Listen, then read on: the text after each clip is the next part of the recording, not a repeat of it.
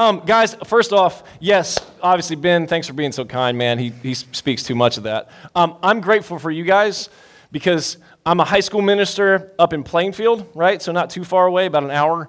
And we've had some of our students come here to the campus house. Is that what you want to call it? Campus house?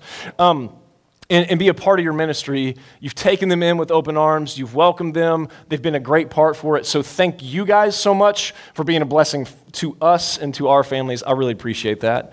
Um, I want to start off tonight, and I want to show you a picture. You're going to see it on the screen, hopefully. Anybody know what this is?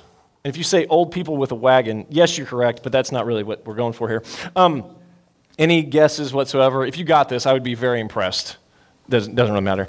Um, this is Secret Service. Now, here's the thing. You guys ever seen a show called Is It Cake? You ever seen that show? First off, I do not recommend that show. That's if you love it, you love it. My kids love it. It drives me bonkers. But the idea is very similar. It's like, hey, you find something and, oh, is this cake or is it real? And then they cut it with a knife and you get the idea.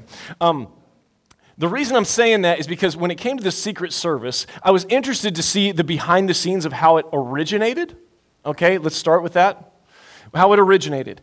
And what they said was by the end of the Civil War, nearly one third of all the currency at the time was counterfeit. And the way that w- what was happening was the South, the Confederate troops and the Confederate people were making counterfeit money and pumping it into the North to destabilize the economy. Hitler tried the same tactics in World War II. Didn't work, but that was, that was the idea pump it and make the, the economy somewhat almost collapse. So the, the country's financial stability was in jeopardy. To address this concern, the Secret Service was established in 1865. All right? It wasn't until the assassination of McKinley that it actually became like this. I mean, bodyguards. Now, I mean, in our day, that's not going to really do much. Like, oh, we got you. But, anyways, you get the idea. Okay? So here's what this led me down a rabbit hole. And I'm going to share that rabbit hole. There you go. Um, I wanted to know how could you tell if money is counterfeit? That's what I wanted to go with. So, Stay with me on this because I think it might intrigue you. Maybe it won't.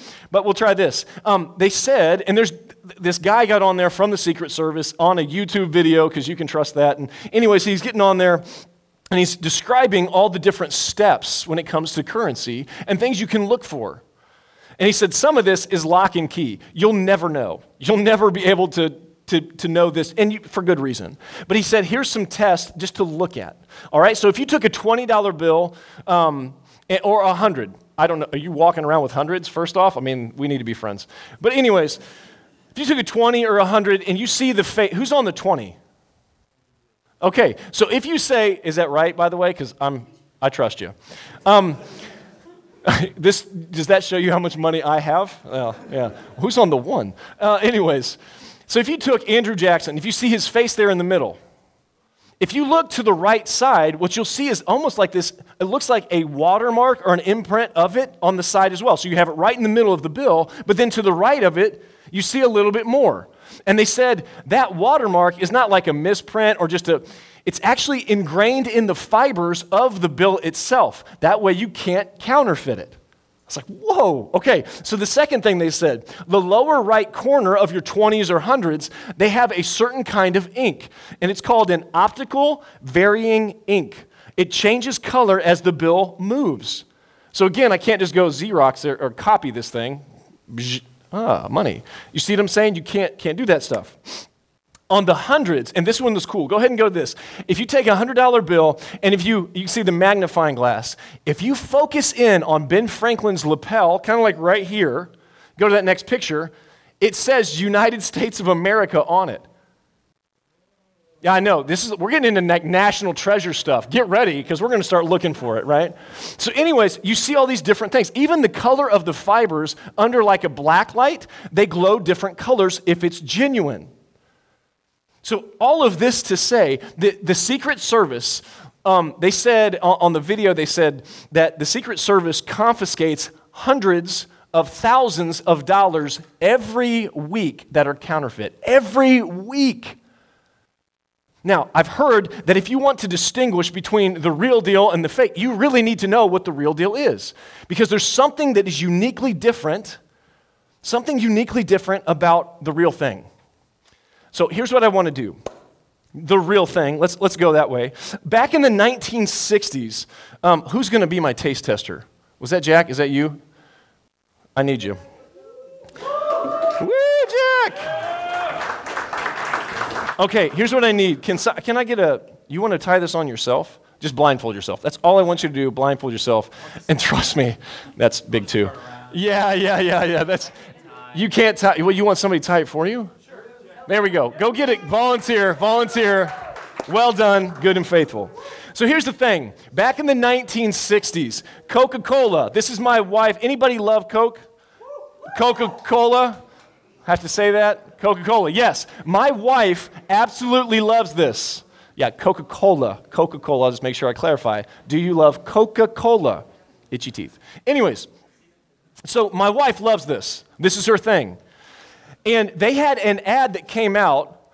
They had an ad that came out it's the real thing back in the 60s. Authenticity was a big deal. If you look actually in the 80s as well, in the 80s they made a new type of Coke. They called it New Coke. And people are saying, no, no, we like the regular, and you hear of Coca Cola Classic.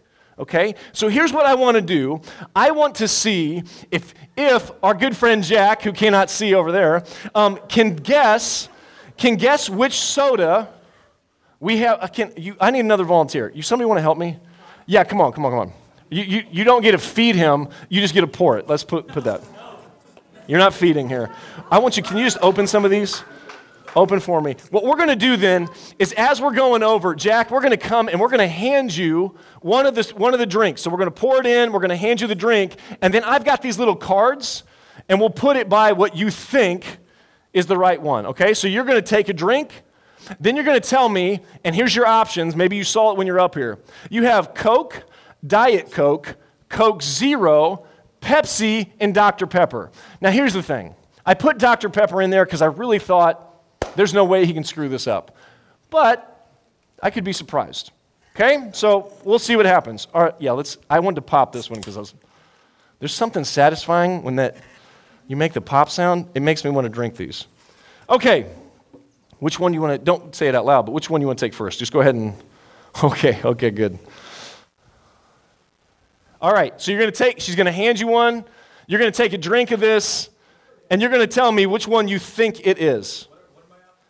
Coke, Diet Coke, Coke Zero, Pepsi, and Dr. Pepper. That's fine, I get that. That's okay. There you go. Get you, get you good. Yeah. Okay your thoughts. Coke, Coke Zero, Diet Coke, Pepsi, and Dr. Pepper.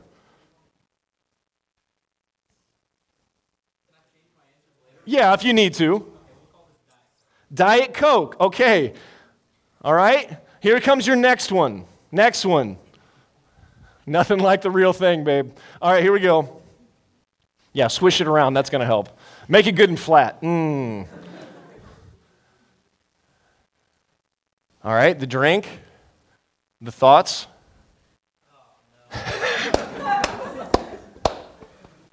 yeah, yeah, that good, huh? Coke. You going straight up Coke. All right, all right. So far, so good. May need to switch. We'll see. That's all right. I, I feel good about what you're doing here. So you have Coke Zero, Pepsi, and Dr. Pepper left on the table. The other two you've guessed at Diet Coke and Coke.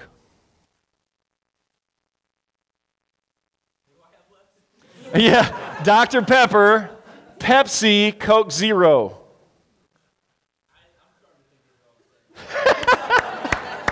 the, the level of trust you have right now is diminished. Is that what you're saying? Pick one, man. What do you got? Oh, gosh, here we go. Dr. Pepper, Pepsi, Coke Zero are the ones you haven't said. Diet Coke, Coke you have? Pepsi, all right, interesting choice.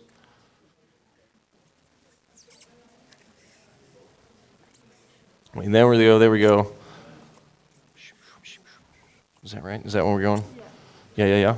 Oh, okay, okay, okay. And?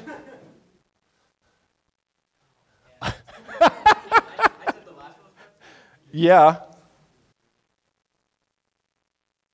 How are we feeling? Dr. Pepper. Dr. Pepper. Okay. Okay, interesting.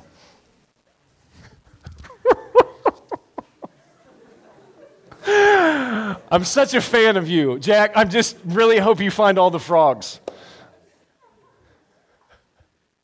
And? That is, pe- you're saying for sure Pepsi. So I got to switch it? it? Well, you could say might be for all of them. You only have Coke Zero left. Do you want to make a switch? Phone a friend? Oh, saying double Pepsi. I don't. I don't.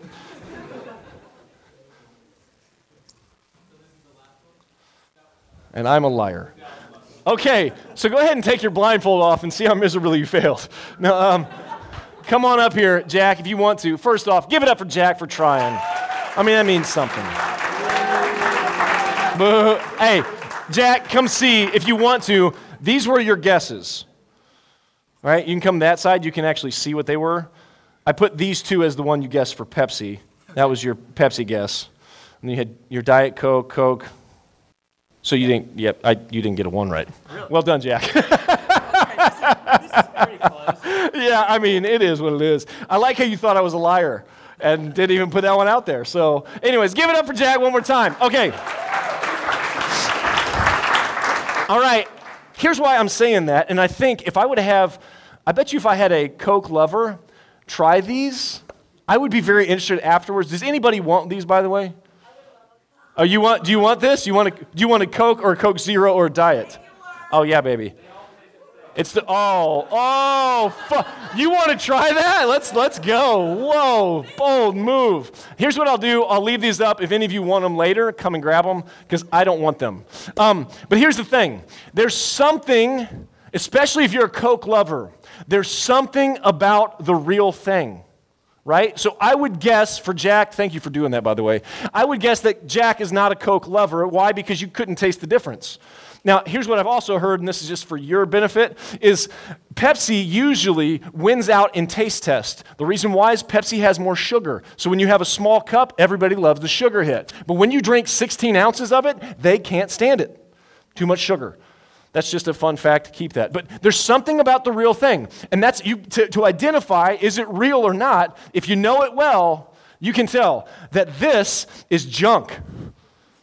Automatic junk. Also, I would assume this is junk. I've never. I okay, it's not as bad of junk as this is. Okay, you get the idea. Now no one wants that. Great. Um, anyways, you can tell what the real deal. And I'm saying this because what we're looking at. You guys have Bibles?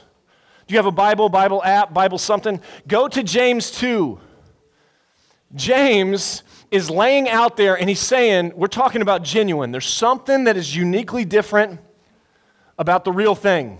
He's going to lay a question on you and me. And if you're a follower of Jesus, I don't know that all of you are, but if you're a follower of Jesus, this is a, I mean, punch you in the stomach question he throws out there. All right? This is James chapter 2, verse 14. He says this. I mean, yeah, if you're a believer, get ready.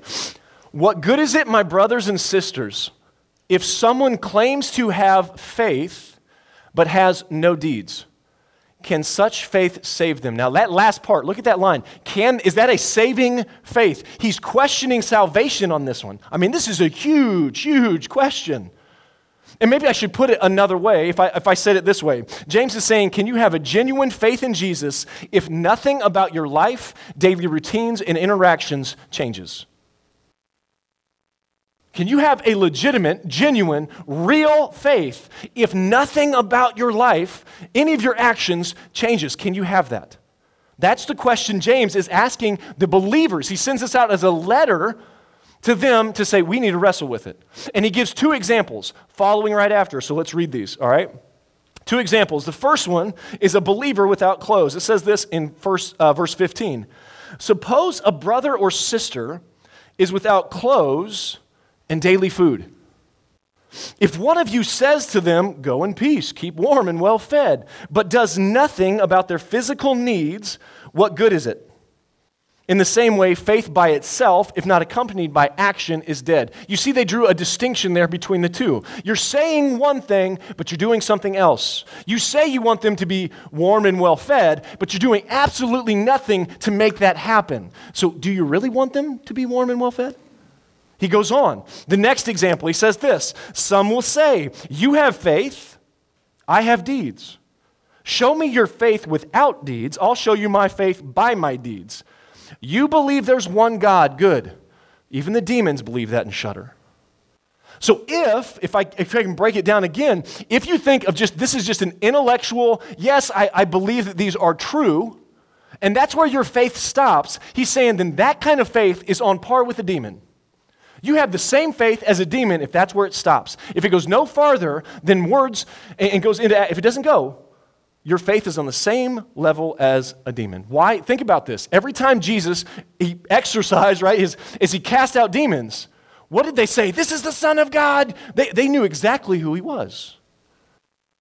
So where's your faith? And again, he's drawing that question out of you if you fall, uh, uh follow Jesus. And then he gives you two proofs right after that. Two people who would say, again, he's talking to a Jewish audience. He gives, here's some two big names. We're going to call them, in this case, we're calling them the patriarch and the prostitute. Right? The patriarch, he goes with Abraham. You foolish person, verse 20. Do you want evidence that faith without deeds is useless? Was not our father Abraham considered righteous for what he did when he offered his son Isaac on the altar? You see, his faith and his actions were working together. And his faith was made complete by what he did. And the scripture was fulfilled that says Abraham believed God, and it was credited to him as righteousness, and he was called God's friend. You see, a person is considered righteous by what they do and not by faith alone. Let me explain this and break this down. God, back in Genesis, had made Abraham a promise. And he said, he said, I'm going to make you into this great nation, and I'm going to do it. I think it's in Genesis. Is it Genesis 21? Do I have that one on there? I don't know if I do. You can check. Anyways, in Genesis, he makes him a promise, and he says, Your, your offspring are going to be reckoned through your son, Isaac. So, okay, here's the promise. Hold on to that promise with one hand. Okay, God, you said Isaac's the one. And then God says to him, Okay, now I want you to go kill him. Wait a second. You see, we got a problem here. And it says this this is Hebrews. This answers the question and why. Hebrews 11, 17. It says, By faith, Abraham, when tested, offered Isaac as a sacrifice. He who had embraced the promise was about to sacrifice his one and only son. And even though God had said, It's through Isaac your offspring will be reckoned, look at this. Abraham reasoned that God could raise him from the dead. Now, look, here's, here's what he's trying to draw on is Abraham believed God's promise, and he also believed that God could bring him back to, de- to, to, life after being dead. So he said, Okay, I can sacrifice him. I trust you. And the way you know it's genuine is because he acted on it. If you came up to me and said, Deric, I've got this surefire bet. DraftKings, baby. Come on, let's go together. I'm going to bet on this one. I got a surefire thing. We're going to do this parlay, boom, boom, boom. We'll make tons of money. Okay, and I say, all right, I, I, I think I'm in, but um, are you putting any money in it? And if you said, oh, no, do you think I'm going to trust you? Like, you don't have, like, why would you not go for the surefire thing if it's not so surefire? That's what he's saying. Let, let, me, let me show you a different way. We're going to skip the Rahab part. I got another game. I know you're so excited. Stand up for a second. I don't know. Yeah, stand up. Stand. I like, you know what? I love that you stood up when I meant everybody. Well done. I don't know if you can, if I stand like here, can you guys see this? Kinda? All right, here's what I want. You guys over there, I apologize. So you can't, I, I can see you, but some, okay? All I want you to do is simple game. I'm to point a direction. You're to say the direction I'm pointing. Easy? You're college students. Here we go.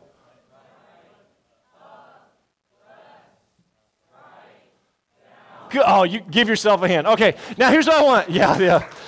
Low, low hanging fruit. Now, what I want you to do, not say it, I want you to use both hands and point in that direction. Can you do that? Okay, here we go.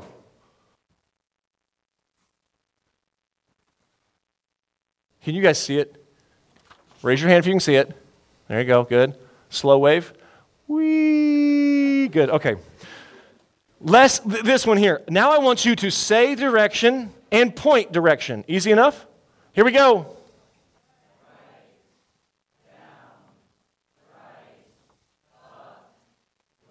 Good. Now this is the one that gets you.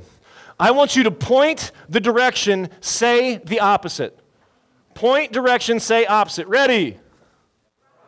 Yeah, you already see it, right? You already see it. Let's try that again. Let's switch it. This time, I want you, I said, say the direction, point opposite. Say direction, point opposite. You ready? Say direction. All right, sit down. Right brain, left brain, it's easy. Take it, use it on your friends. Now, here, here's why I do the game. I just want this idea to stick with you. What James is doing, James is highlighting the inconsistencies. His whole book is like a flashlight on your faith. And he's saying, you know what happens when, when, when all of a sudden your words do not match your actions? What just happened there? Everybody gets confused. When your words do not match your actions, it leads to confusion. And you've known this. Because what happened, if you've been in the church or in that church world for a long time, it doesn't even matter if it's there or not. You say you follow Jesus, but you're doing something that is a blatant, he's commanded you not to. You say that you're an IU fan, but when they are awful, you abandon ship. No, I'm just kidding. I'm a Purdue guy. Don't hold that against me. Whoa, whoa. Low hanging fruit, sorry. Anyways, but you get the idea. When your words do not match your actions, everybody gets confused. So, what James then does is he begins to highlight the inconsistencies. And he's basically asking this question, and he's wanting everyone in this room to ask the same one Does my life and actions reflect what I believe? Does my life and actions reflect the actual things I say I believe? And he gives you a list. Read through, I would love for you on your own time, quiet time, read through James as a whole, or read through Matthew's Sermon on the Mount, 5, 6, and 7, chapters 5, 6, and 7 of Matthew. Read through that. And you will see in Matthew, it's Jesus' expectations of his followers. Uh, James is highlighting, like I said, if you took a flashlight to brick masonry and you shone behind it, you could see the cracks.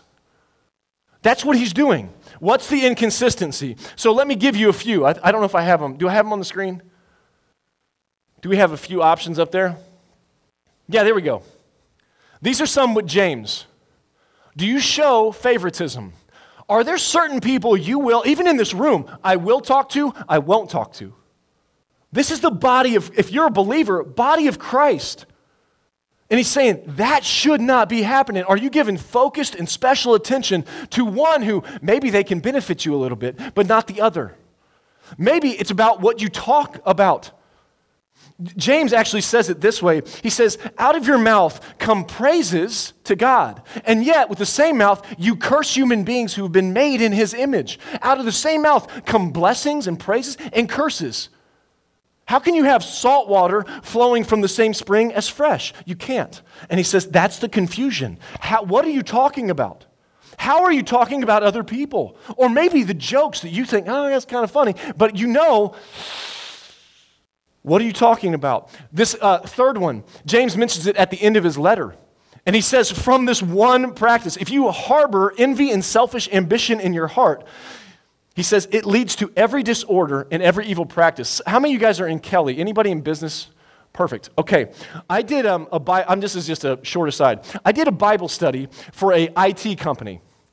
All right, and at this, I, we sat down for lunch. We're eating. I'm talking to an accountant, and she said the job I had before this was awful. And I said, "Well, tell me what you mean. Go with this again, keeping envy, selfish ambition in your mind." She said, they were cutthroat there. And what they did was they promoted anybody who would do anything to get ahead. She said, if I got up from my desk without locking down my computer and went to the bathroom or to the printer, she said, somebody would lean over, mess up all of my numbers because if I look worse, they look better, and they would promote that person. Envy Selfish ambition leads to disorder and evil. Do you have that? How about this one? I mean, number four, how do you ha- handle anger.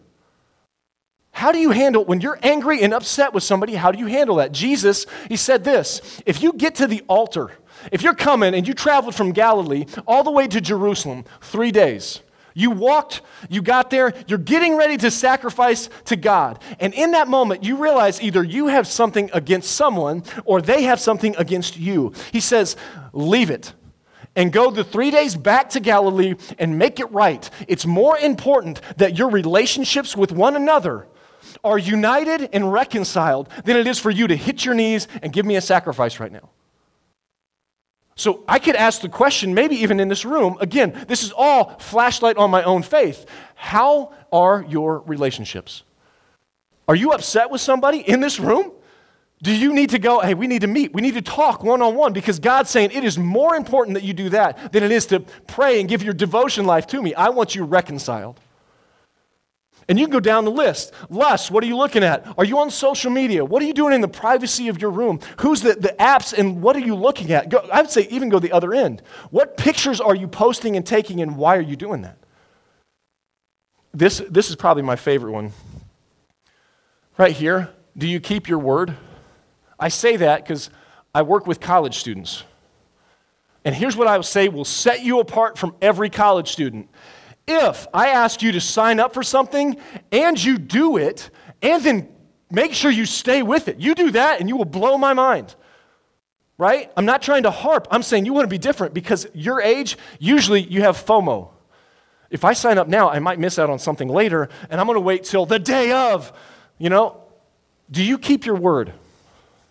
If you say you're going to do something, Joey, our middle school guy, he said he's got college age students who come help him on Sunday. He needs them at 9:15. They show up at 9:20, maybe 9:30, they're a little bit late. Or some of them don't show up at all and let us know. Will you keep your word? Because you, you say you follow. I need the actions with it. Now, here's what I would say. I'm going to wrap it up with this. The words you've been wanting to hear. Wrap it up. If you want a genuine faith, this is my advice. I'll give you three things and we're done. Okay? First one is this one. If you want to know if something's counterfeit or real, you, you really need to know so well what the real one is. You need to know what the real one is. Let me say it this way. This is John 14, 15. Jesus says this If you love me, keep my commands. He says it, James says it this way Do not merely listen to the word and deceive yourself, do what it says. Now, here's the question I want for you is how can I do what he's commanded if I don't know what his commands are? How can I do what Jesus has commanded if I don't even know what those commands are? You need to get into his word, know him well. I need to know the real thing. Second thing, it's a question that I think we, we've said, but I want to reinstate it. How are your relationships? How are your relationships? Jesus was asked this. He was asked, What are the two greatest commandments? Anybody remember those? Two great commandments. Love the Lord your God with all your heart and with all your soul, and with all your strength. This is Matthew 22. And then he said, That's the first. But the second is like it to love your neighbor as yourself. You do these, and you fulfill all the law and the prophets. Two things. He put them so close together because what he's saying is you can't do this, love God, without doing this, loving people. So the question I would have is not only do I need to know what he's commanded, but then I would say, how are your relationships with others? Are they fractured? Is there something when this person walks in the room, I can feel it? I feel sorrow or anger, hatred.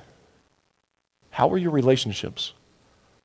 Last thing I want to say this is the why it matters it's the impact. When you put these two together, Jesus, he told us it would change. This is what he said, Matthew 5. You who do these things are the salt of the earth. But if the salt loses its saltiness, it can't be made salty again. It's no longer good for anything except to be thrown out.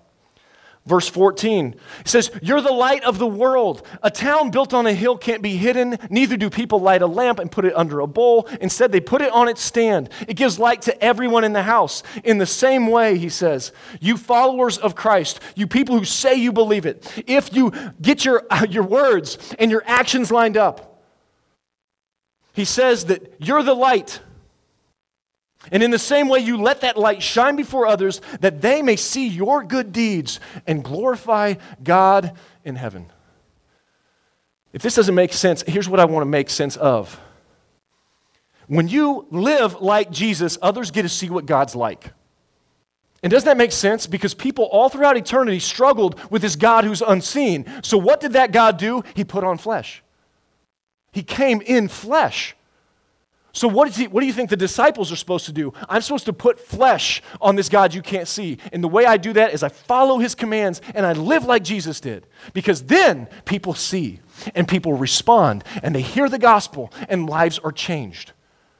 Let me show you an example. This is just something I experienced with a good friend, and maybe I think Ben, Angie, you may know him. There's a picture. On the far left side, that's a young Deric there with no hair and a soul. He's got a lot of soul right here. Um, on the left, that's a man named Matt Nance. Matt, I went to school with. Matt and Susan, his wife, his wife's right here. That's his wife, Susan, young Deric, Matt. Matt had a desire, him and his wife had a desire to reach Muslims. They wanted to go to Syria to reach Muslims. But they couldn't get into Syria. You know why? Because Syria blew up, war spread. And here's what all of a sudden they couldn't go. So they went to the next nearest place they could. They went to Jordan. And I get a phone call. I'm down doing ministry in Tennessee. I get a phone call from Matt. And he's saying, You got to get somebody from the church to come over here. You're not going to believe this. I say, What's going on, man? So I have no kids at the time. I've got a passport. I fly over to Jordan. Never been here before. And here I am on the streets of Jordan with Matt Nance, and we're going house to house. And he said, Here's the thing, Deric. If I would have been in Syria with my wife, Muslims would have never let me into their homes. To cross the threshold of their door, it just it wouldn't have happened. But because they're being displaced from their homes, they're le- and if you can imagine, if you could, ju- I met so many people this way. They, um, what was going on at Syria? Think of a trash bag.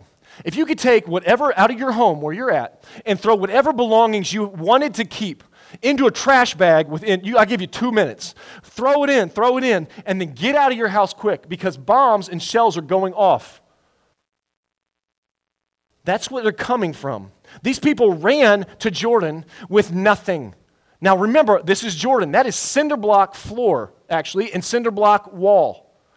The, the temperature gets down roughly at times around 40 degrees. It's a very cold home. They don't have many clothes, they don't have beds. They don't even have food.